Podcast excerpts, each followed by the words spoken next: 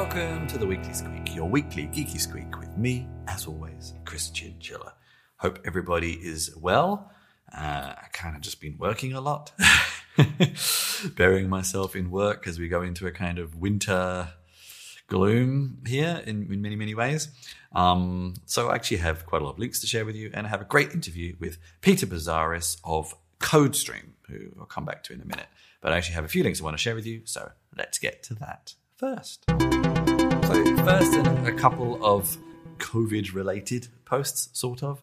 Uh, this was an article, um, the news was from Deutsche Bank, but it was quite widely reported in a few outlets. Um, this is at Deutsche Bank. So this is actually written by Joanna Partridge on The Guardian, but there was a few outlets covering it. Staff who work from home after the, pande- after the pandemic, it's actually maybe a crucial thing to bear in mind, should pay more tax. I found this quite fascinating.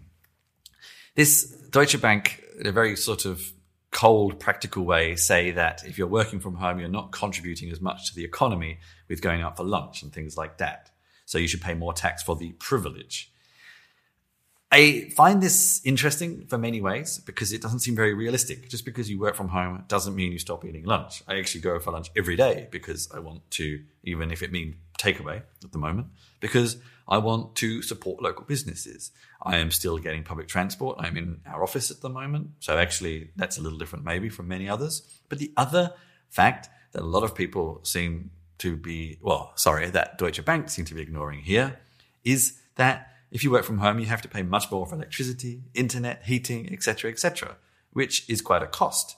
And you're saving money for a lot of uh, costs to your employer as well, or your employers, because they're not paying for offices so much. Uh, somewhat depends, of course. So I think this feels somewhat unrealistic in many ways, uh, and that yeah, it doesn't really seem to represent the way that a lot of people do work from home and the increased costs you have elsewhere anyway. So maybe the cost shouldn't be paid by the employee, but the employer or other businesses or things like that. You know, the businesses that are benefiting from us from working from home. Who knows? I would love to get your feedback on this post. So if you have any feedback on that, please find my contact details at chrischinchilla.com. And yeah, I'd love to hear opinions on that piece because I think it's it feels very misguided. And I'd really like to hear from people who are really working from home, not an economist who maybe doesn't really understand the situation. Another sort of connected one. This is from Time Magazine from Alejandro de la I'll start that again. Alejandro de la Garza on um, the somewhat low adoption of COVID trace apps. And this is mostly America focused. I think the numbers in Europe are slightly better. They're not massively better. I think Germany is about 20 to 25%, which is not crazy high, really. And why is that? Um, I would argue, I mean, this article goes into a lot of detail about some of the failures, some of the misconceptions about the applications, the fact that, especially in this paragraph here, that they were meant to supplement uh, other contact tracing, not replace it, um, and help with that. There was definitely a lot of poor rollouts as well, some very late rollouts. But I think a lot of people just wonder why is it needed as well, what use is it? I've seen a lot of feedback on the German one, on the uh, Android, the, sorry, the Google Play Store, saying like they don't really feel like it's helping them anyway or, doing anything. Um, I mean, obviously, the virtue of you receiving no information is potentially a good thing, but it also, in in some respects, you're most at risk uh, being exposed to the virus from someone who doesn't use the application, so you have no idea. So there's a lot of kind of missing gaps, and this is where it's supposed to fill those gaps and maybe its part in the rollout of contact tracing has not been so well accomplished. And I think the interesting thing about this article, we should actually look at the title, were big tech's best idea. So big tech, Apple and Google were trying to help. And did they really? Did they really do very much? This is kind of the argument in this article. So I don't know. What's your experience using these applications? Um, actually, here we can see here. So one of the highest in the world, Ireland, is 34%, which is still not so high. Um, so yeah, what are, what are your feelings? What are your opinions? Have you used them? Have you found them useful? Oh, here we go. Germany, 27% in September. Yeah. Um, what do you think would be needed to get people to to use them more widely? Do you think we should? Yeah, I'd also be interested in your feedback there. and what the tech companies could or should or shouldn't do to maybe help or not. Now, this is from Nieman Lab from Joshua Benton, an article on Can Spotify be the one to convince people to pay for podcasts? Uh, as a long term podcast creator, I can say that there's a couple of positives and flaws with podcasts, some of which are the same thing. One is that podcasts are notoriously hard to get good statistics on and to monetize. Actually, the podcast platform, one of its biggest virtues is that it's very simple. It's just actually an RSS feed with links to audio files. And various people have tried to add to that, including Spotify and Apple to a certain extent. But fundamentally, that's kind of mostly what it is. Um, and the simplicity of that is what a lot of people have liked. And people have tried to monetize podcast platforms in the past, but they've not really worked that well. And most people just end up sticking to advertising as a, an easy solution. But even that doesn't really help because it's very hard to prove to an advertiser that your, your listenerships are worthwhile. So Spotify has been obviously doing quite a lot recently to bring a lot of um, exclusive podcasts to it to its platform. And obviously, if you're already paying for Spotify, then you're getting access to those. What they then pass on to the content creators, who knows? Um, it's probably, in some respects, it's less effort to make a podcast than an album. And in other respects, it's more effort because it's very regular effort as opposed to making an album once every one or two years or something like that. So it's kind of hard. And I think this headline reflects back on some of what I said earlier that you're competing with free and easy. Um, why would people use the Spotify app and consume only the Spotify content if they can find it free elsewhere? It has to be very compelling content to make you even want to do that. And there's a lot of amateurs in the podcast world, myself included, who just want to do it. And monetization is a secondary concern. Um, and so you end up kind of, and this is one of the the criticisms of Spotify generally is that it doesn't necessarily help independent creators like me. And the same argument has been made for the musicians. It just kind of helps the same people who are already popular. So, yeah, and previous efforts have not gone so well, although not so many. Um, yeah, we will see. I actually personally would rather stick to the sort of Patreon um, uh, creator to member model without having a well patreon is a third party in the middle but maybe more direct and i can do more what i want with it i suppose and i can distribute where i want. I think that's kind of the model i would rather stick to and a mixture of advertising too. But yeah if you have any opinions on that i also don't actually use spotify so it doesn't really affect me in, in many ways. Uh, i'd love to hear your opinions. Oops. okay, next up, uh, this is from Andrew Cunningham on Ars Technica, but um, a lot of people obviously covered this the release of macOS 11. I am running it. I'm running Big Sur. I took the plunge. I'm producing video and audio, so it can't be so bad. Um, but this is a very nice article that goes into a lot of details about what to look for. Um, and I've been working my way through some of them to, to try and to try and figure out what features I like. Um, I think some of the things I do like, I think I'm actually going to do a proper video on this. I can't really show you on the stream right now because I'm have it set up just to share the browser window. But I do actually quite like some of the look and feel aspects, I must admit. They're a little fuzzy, but I kind of like them.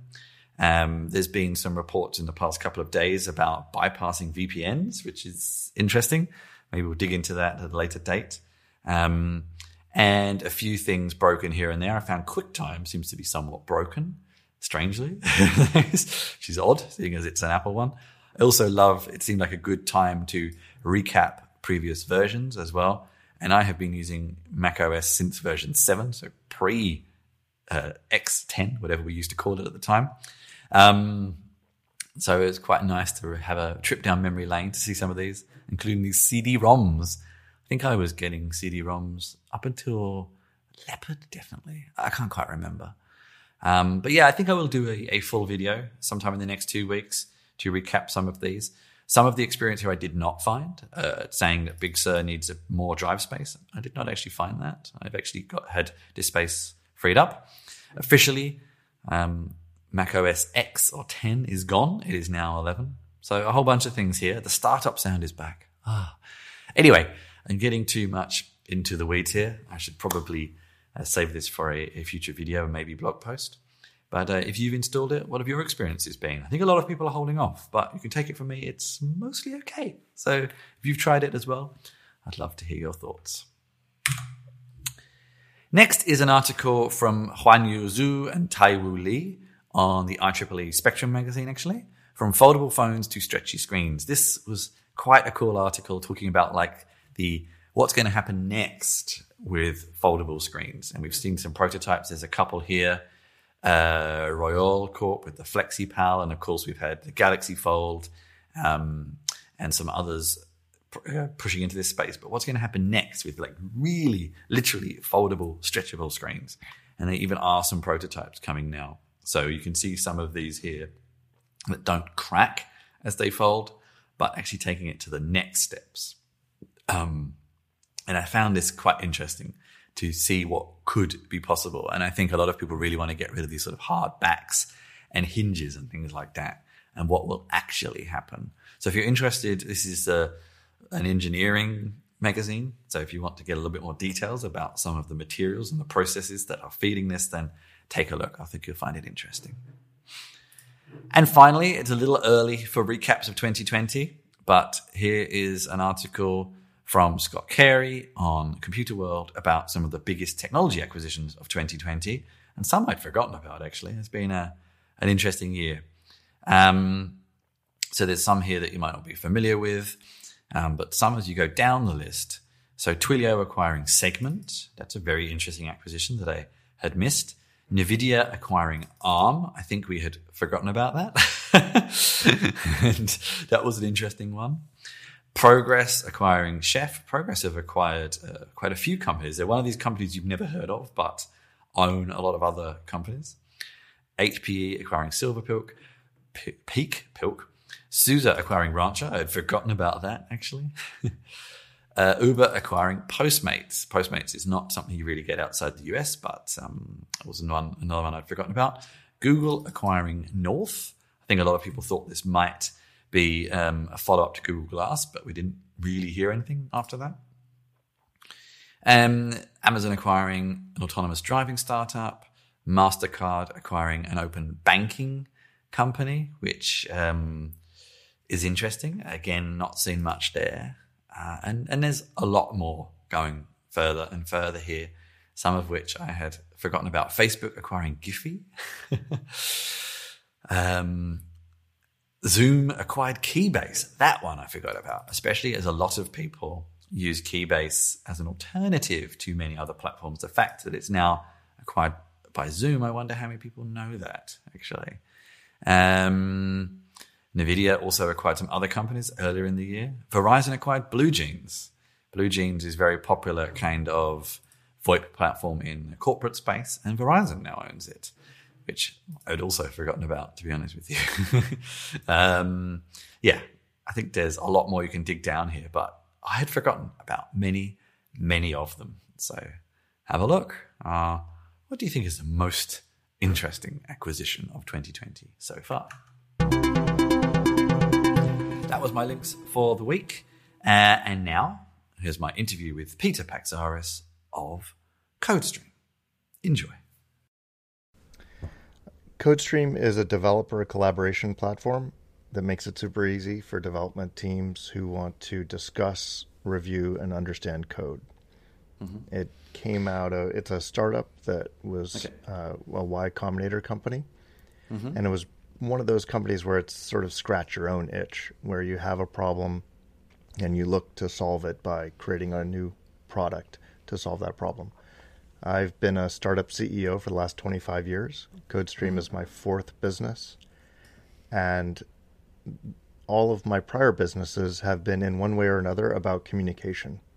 And mm-hmm. one of the things we realized is that communication tools for software engineers were kind of a, left behind. Mm-hmm. We've got a whole bunch of really great new ways to communicate with mobile and specifically applications on mobile for keeping in touch with friends and family, and also for work as well. Uh, but these general purpose communication tools aren't really suitable for engineers. And so with CodeStream, we set out to solve that by creating a collaboration platform that allows engineers to discuss code more easily and be more efficient in a team context in working on a shared code base. So I'd just like to go back slightly a little bit. Um, sure. What were the other companies? What, what were they doing? Were they related or completely unrelated? Or uh, related in a way, um, although each one was unique. Um, the first business, and I, I, should point out that it's not just me. So I've had the good yeah, fortune sure, of sure. of working with the same other three co-founders for the last 25 years through all of these businesses. So these were guys that I met when I was in university at Carnegie Mellon University in this computer science program. And once we graduated, worked on Wall Street for a little bit. One night we were drinking beers at a bar and we decided, hey, let's start a company. And that first business turned into commissioner.com, which was a mm-hmm. fantasy sports company. Mm-hmm. So it was one of the first companies to put fantasy sports online. So that's fantasy football, fantasy baseball, and we branched out to a whole bunch of other sports. So we had a lot of fun building that business. We had no idea what we were doing, but we were young and eager, and uh, and just spent many, many, many hours writing software. Um, but at its core, if you think about what fantasy sports is, it's taking an existing offline activity, which is being a sports fan, and then moving it online and making it more fun, social, and engaging. And we built that business for a few years before selling it to CBS Sports and now it's the the platform that CBS Sports still uses to this day. Okay. So that was the first CBS, one. CBS Sports and fantasy sports are two things I'm not that familiar with, but uh... oh, okay. it's pretty popular. It's actually, you know, uh, fantasy sports is now a multi-billion-dollar business in the United States. Yeah, and when I'm we started into uh, games and, and fantasy, just not sports. right. um, when we started, you know, it was fantasy sports existed, but it was a game yeah. that like you know dozens of people played. You know, and they they were yeah. managing everything with spreadsheets and doing everything manually. Yeah, it was a really yeah. difficult process. So the web was a perfect solution to make it easier and more accessible. Yeah, and I, I guess now it's probably almost normal. Um, I suppose. Yeah, yeah.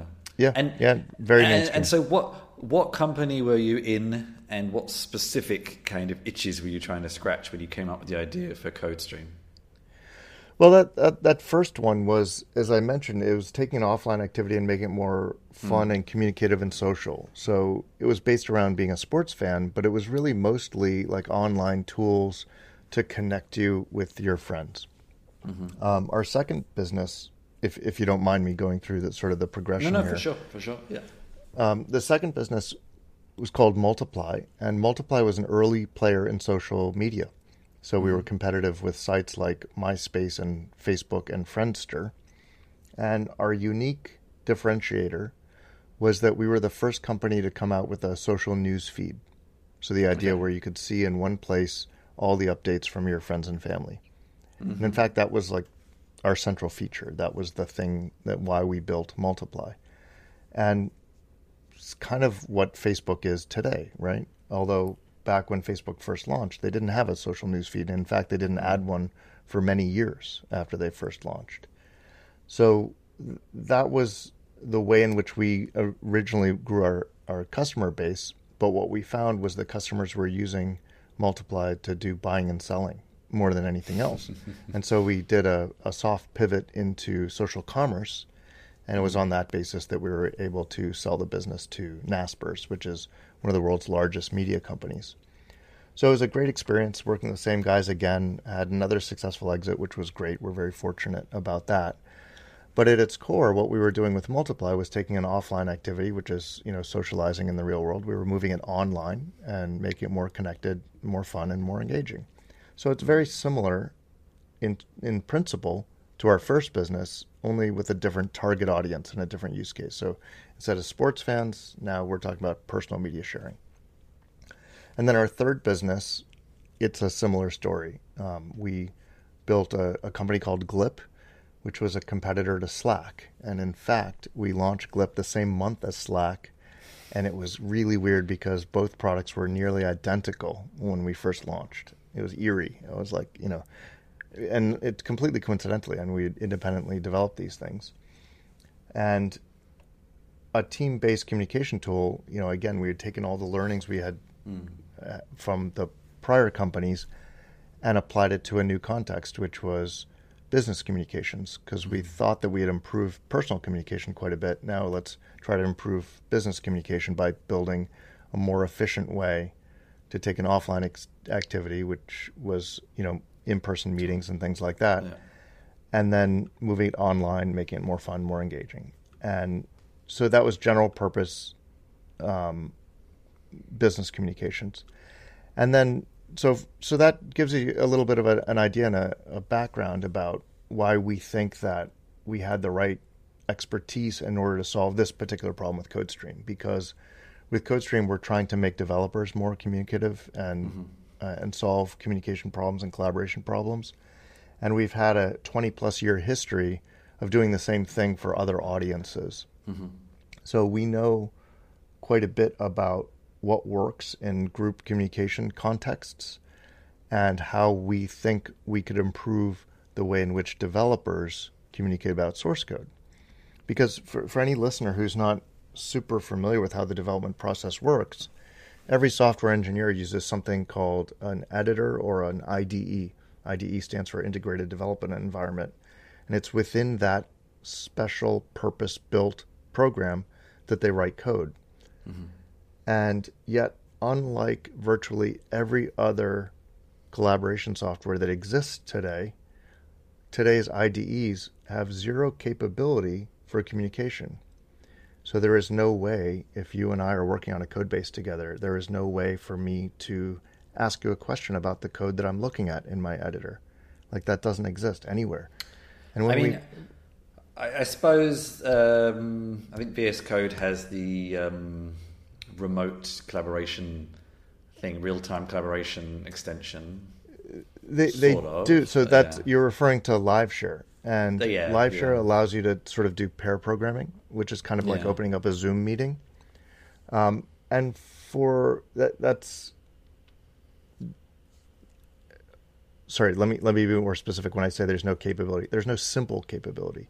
Yeah, because sure. you could imagine, um, you know, the and analogy no we like to use. Either. Yeah. Right. Right. Exactly. The, yeah. the analogy we like to use is Google Docs. Um, you know, I'm old enough to remember when Microsoft Word documents had something called track changes, and like I would have the Microsoft Word document. Yeah. I'd turn on track changes.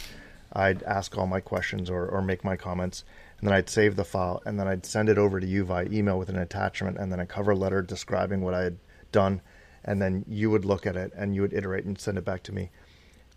And then Google Docs came around, and oh my God, it was better, right? Because yep. within the document, I can just select the thing I want to talk about and type my comment.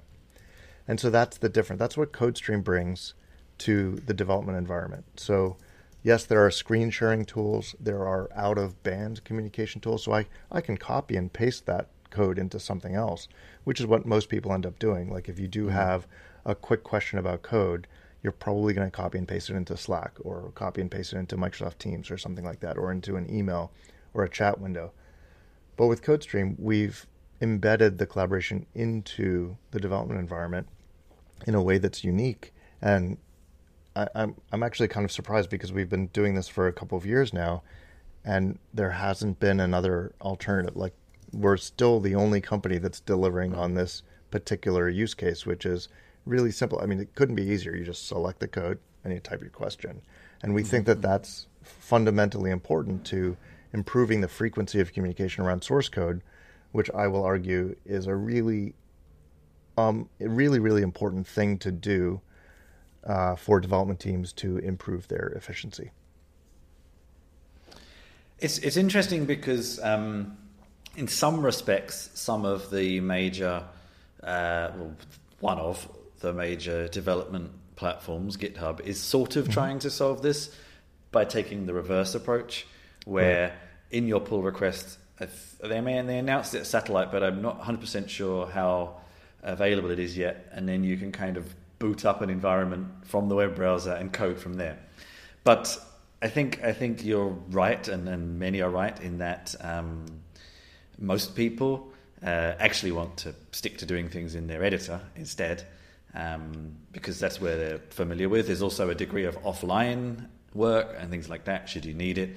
And there's a lot of just customization that um, you can kind of get in these virtual environments, but it's not mm-hmm. um, it's not so so seamless. Um, yep. So you, you yeah. bring up Code Spaces, which is an awesome initiative, and I, I think it's it's got a lot of potential. It remains to be seen how much of a mainstream product it'll be versus you know a tool for making quick fixes. You know, am I going to use Code Spaces 24 by 7 uh, as a developer? Is it going to be my primary way to develop, or is it going to be an ad hoc way? I'm, I'm not sure. I think the jury's still out on that. But interestingly, like Code Spaces doesn't solve the problem that I described. Um, it, it's online, which I think some people associate with, oh, if it's in a web browser, that means it must be collaborative. But that's mm-hmm. not true. Um, the problem that we're trying to solve is for somebody who's looking at code and doesn't understand it. I want to ask a question about how it works. You know, so I see a function, and I'm sure we've all been there. I mean, as developers, we spend most of our time trying to understand code, even if it's maybe it's code that you wrote yourself six months ago, and you're trying to remember what it was about that code. Uh, how did it work? So we're trying to solve that problem to make it easier to understand code by making it easier to talk about code. And so, importantly, we're not talking about a PR, right? We're not talking about a set of changes. We're not talking about reviewing code. We're talking about I've got 5 million lines of code in my code base. I, I don't understand all of it. I'm going to have questions about that code. How do I get answers to my question? And um, I think that a lot of time when people think of code discussion, their their mind immediately goes to code review which is understandable because that's a very important time to talk about code because we're talking about whether this set of changes is good enough to merge.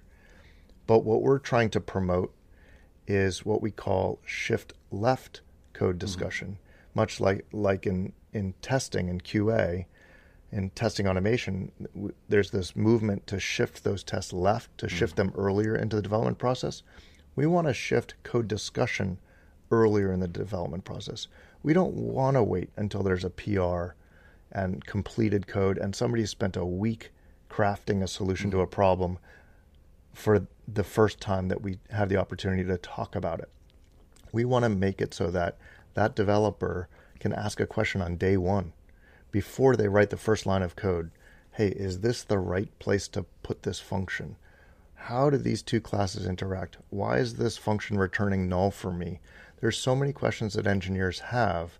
And in my experience, while developing code, engineers tend to get a surface level understanding or just enough understanding to start writing. And we think the world would be a better place if more questions were asked before you write code.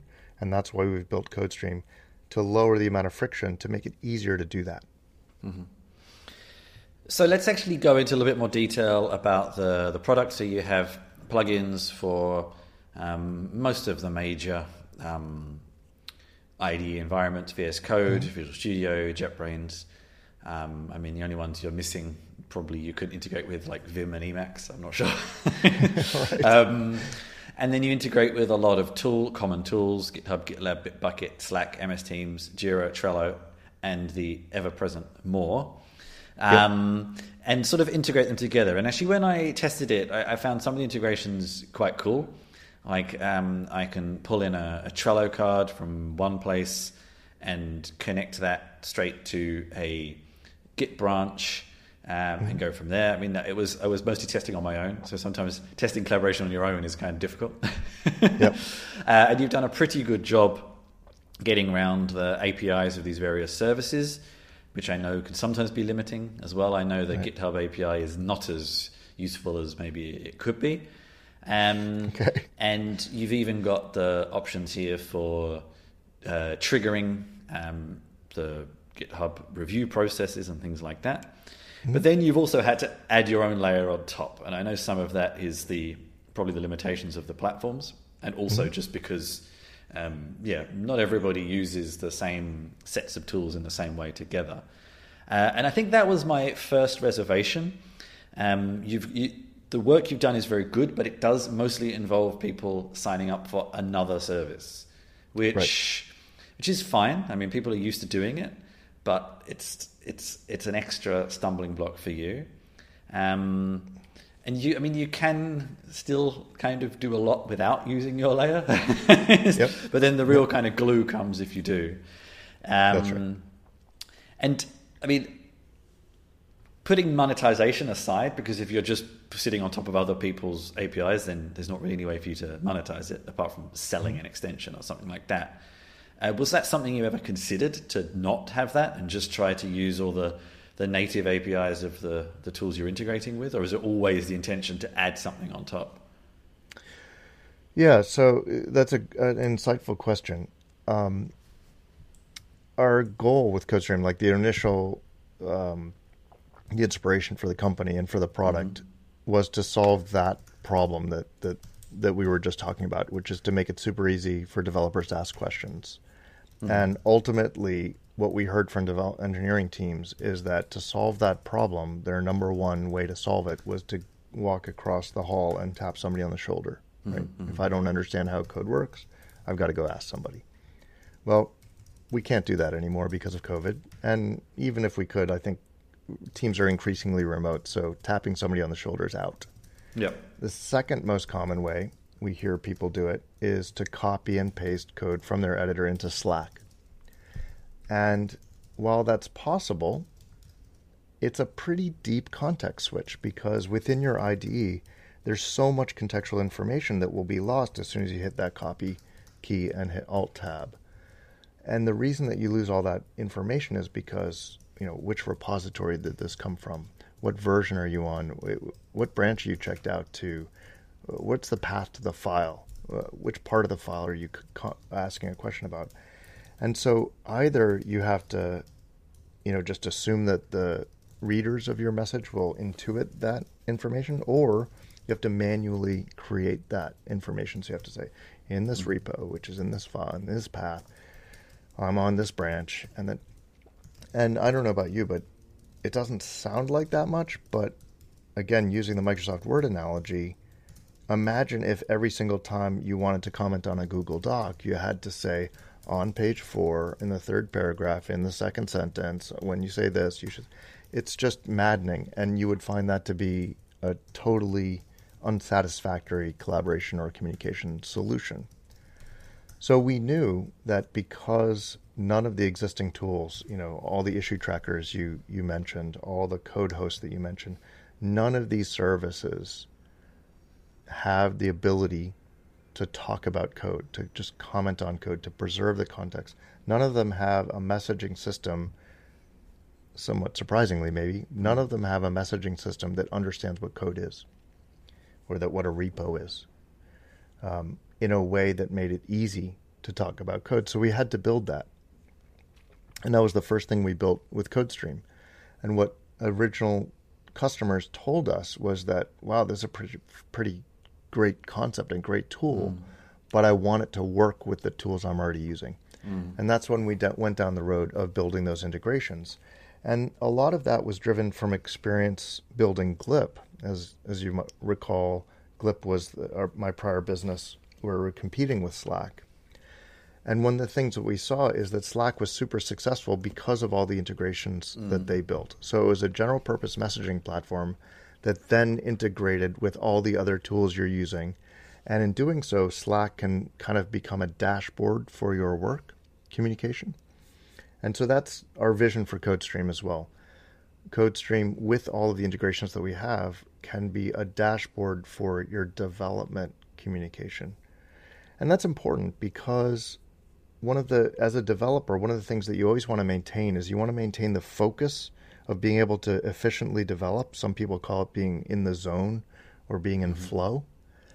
And by bringing your development tools into your IDE, but not the other ones, like not the 47 browser tabs that you have open in Chrome, not the 20 at mentions that are sitting in your Slack client, but by only bringing those development tools that are relevant to your development into your IDE, we can enable you to still be collaborative with your teammates and yet keep all the noise out of your development environment. And we think that's really important to an efficient development process. Hmm.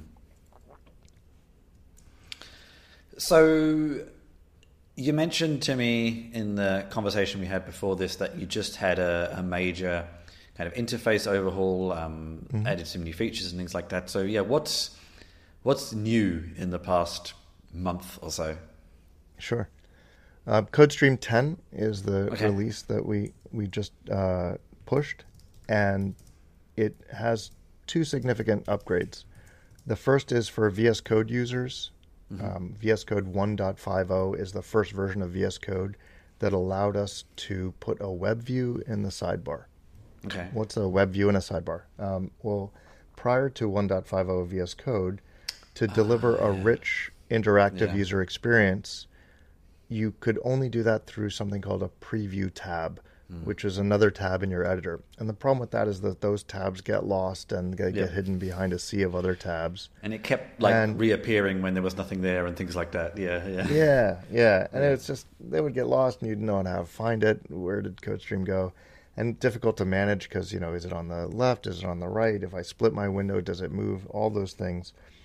And and then VS Code, thankfully, allowed us to put our user interface kind of where it belongs, where all of your other extensions are. So before 1.50, every extension, which is in the sidebar, you know, next to the activity bar, the only user interface you could have in there was a tree view. And mm-hmm. so, you know, that's sort of like lists of things. And in order to provide a rich user experience, we wanted to have, you know, a full UX um, you know, dialogues, pop ups, uh, form fields, all these things. And so that's how we built CodeStream. And, and so finally, we're able to put CodeStream into the sidebar. And when we did that, we completely redesigned the user experience and mm. the UI to be consistent with the other extensions that you have in VS Code. So now it looks and feels just like all the other extensions that you have. So everything is organized much better and it's in a it's much more intuitive to use because mm-hmm. anybody who's used a VS Code extension will immediately know how to use CodeStream. So that was the first major change that we made, and the second major change is that we dramatically improved our, our pull request integration.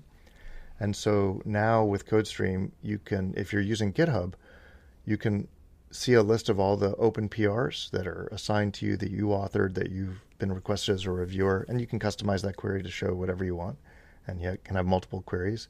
And then once you open the PR in your IDE, we give you a nearly identical user interface that you would find on github.com. Mm. And then we've added on top of it features to connect into VS Code. So, for example, when you're looking at the set of changes, you can have the same diff hunks view, which sort of show you stacked on top of each other all the differences in all the different files.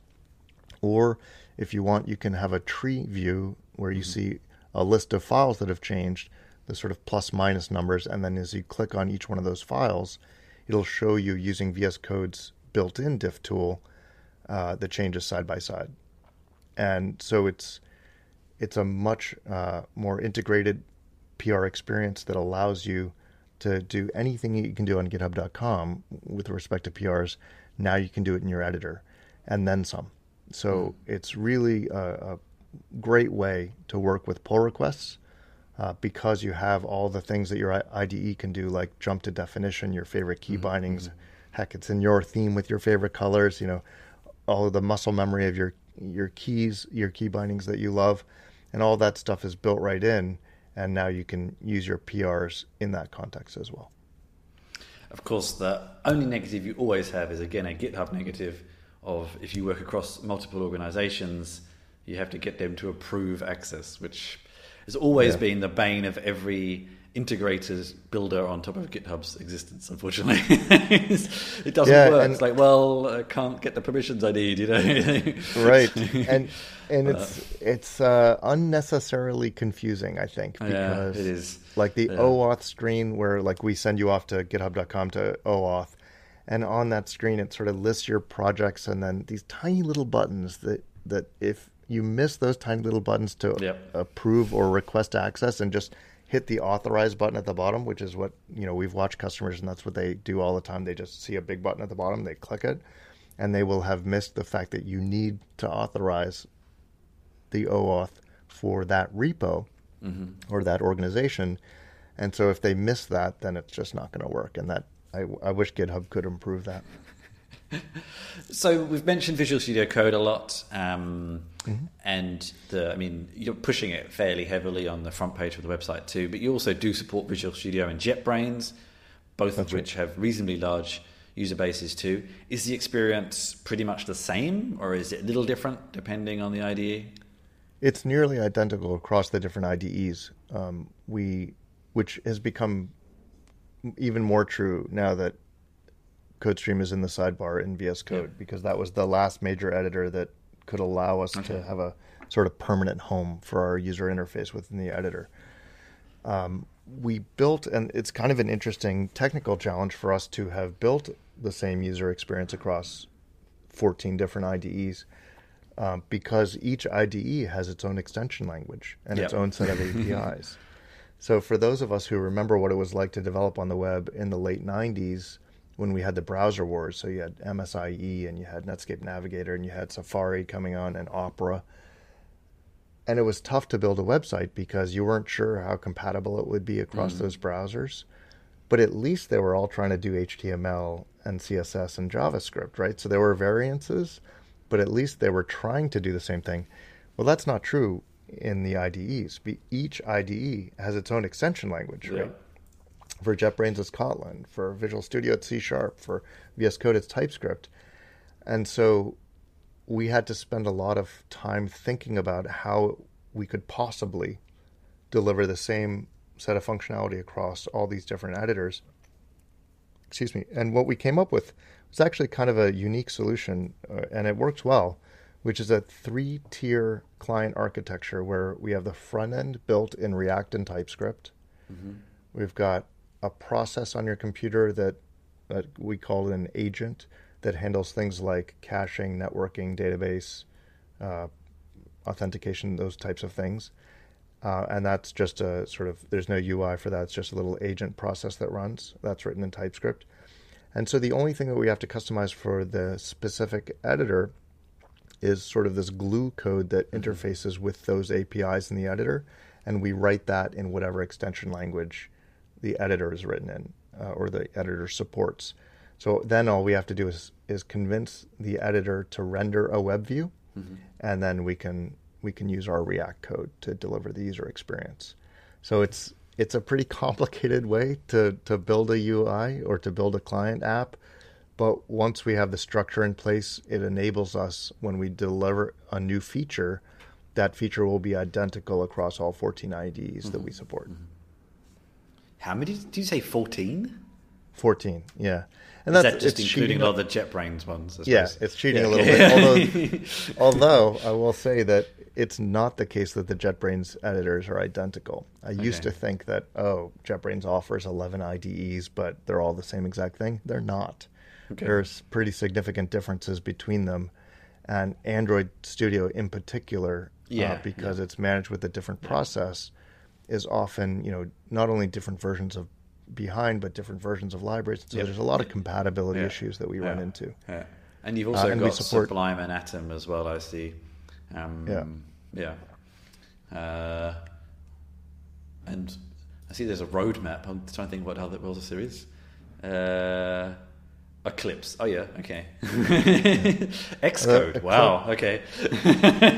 yeah, it's gonna be fun. some some editors are easier than others, and yeah. um, and we we certainly, you know, our our aim is to support all the editors that the market tells us that mm. they want, and it's interesting over the last couple of years to observe how that shifted. Yeah. Um, you know, we used to two two years ago we used to get a lot of requests for Eclipse. Not so much anymore. Uh, and now, uh, and we used to have a fair amount of interest for Atom users. And yeah, again, I know. Not so much yep. anymore. I used to be a huge Atom user. Um, yeah. Now VS Code seems ways, to, but uh, yeah, VS Code just seems. Yeah, sorry, it really has. I also don't think Atom is much longer for this world, seeing as they're both maintained by the same company now. It seems a bit yeah. ridiculous.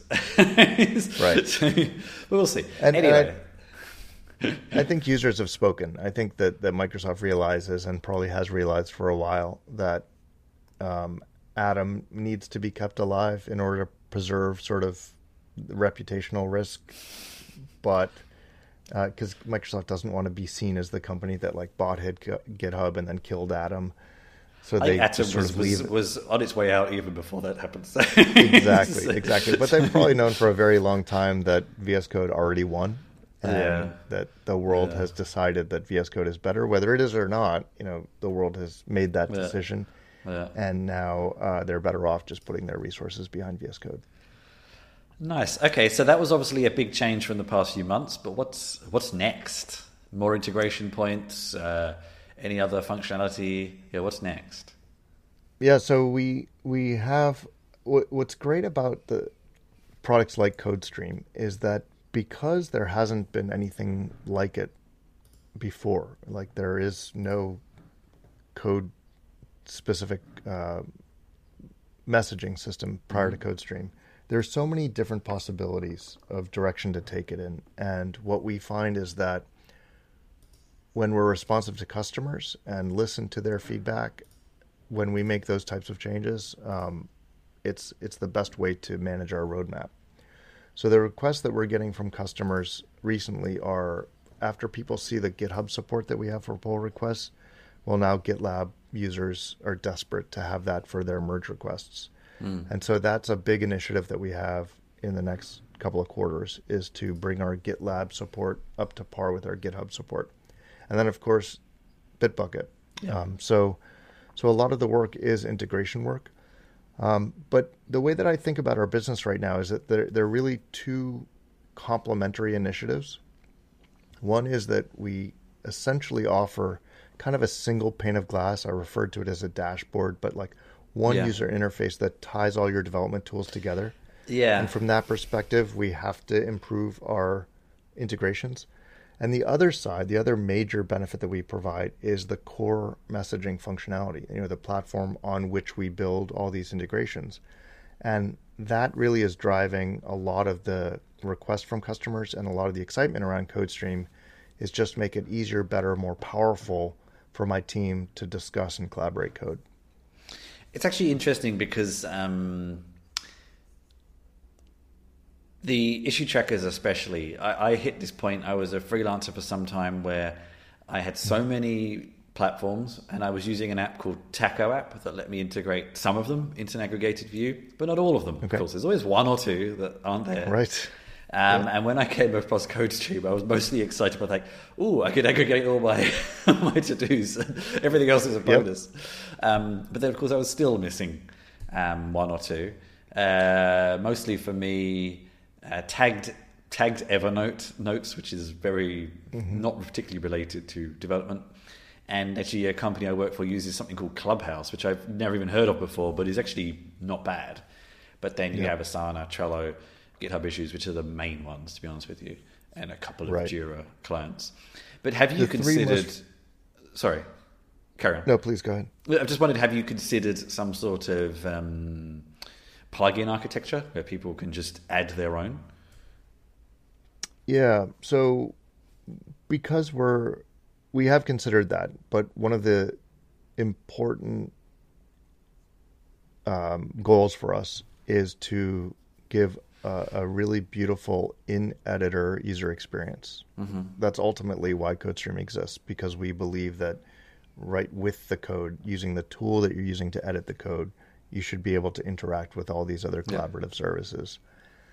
So, building a, a, new integration for an issue tracker involves, you know, us okay, building yeah. some API yeah. calls and things like that, so that we can expose the user interface. But it is pretty straightforward and we are an open source tool.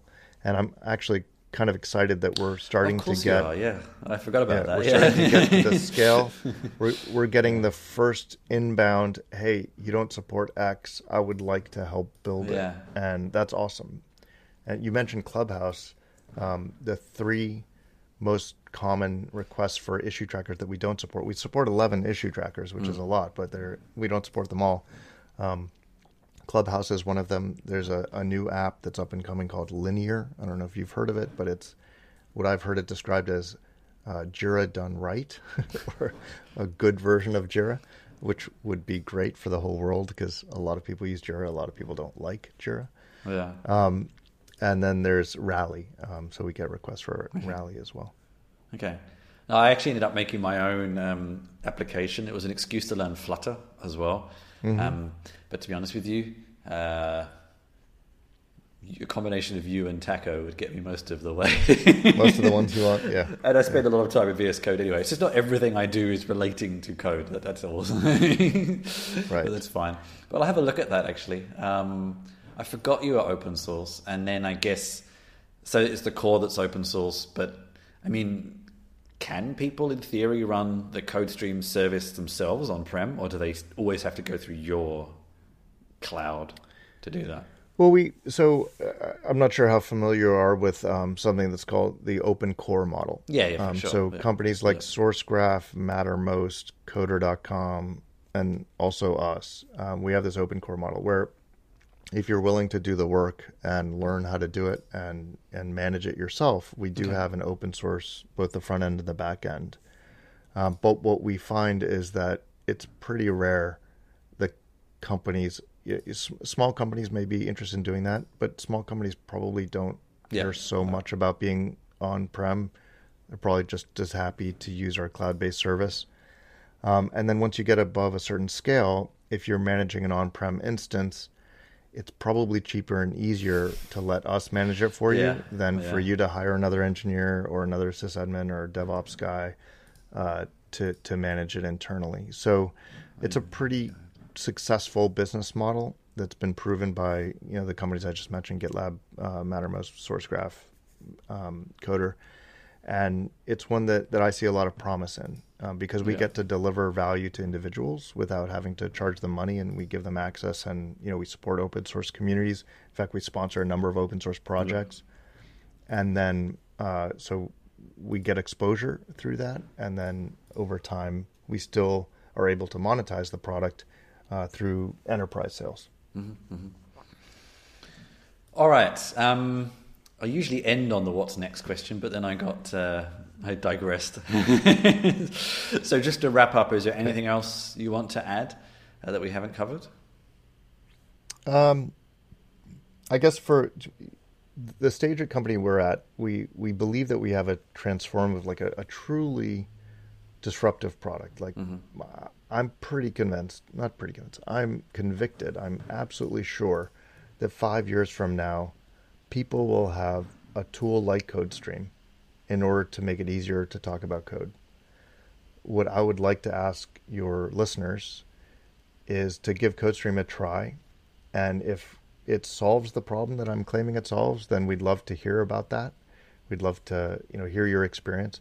And if it doesn't, we'd also like to hear that mm-hmm. because um, we're at the process where we're trying to make sure that CodeStream works for everybody.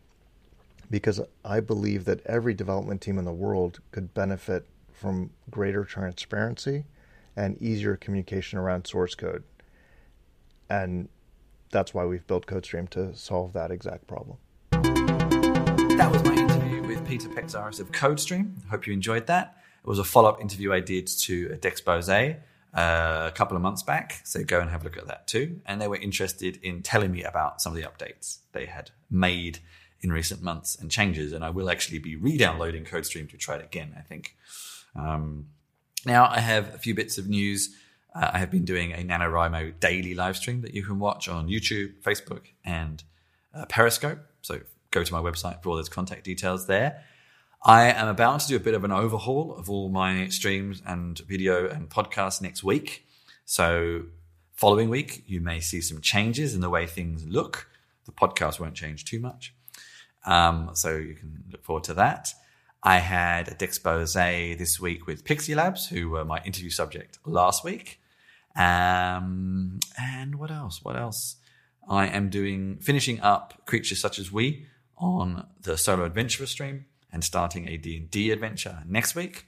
Um, I think that's about all for now. I will do that follow-up Big Sur video I mentioned and I have a couple of other blog posts that are coming up soon. So just keep an eye on chrischinchilla.com. As always, if you enjoyed the show, please rate, review, share, subscribe wherever you saw or heard it. Subscribe to my mailing list where you can get a succinct text version of some of my favorite links of the week, all to be found on chrischinchilla.com. So until next time, thank you very much for joining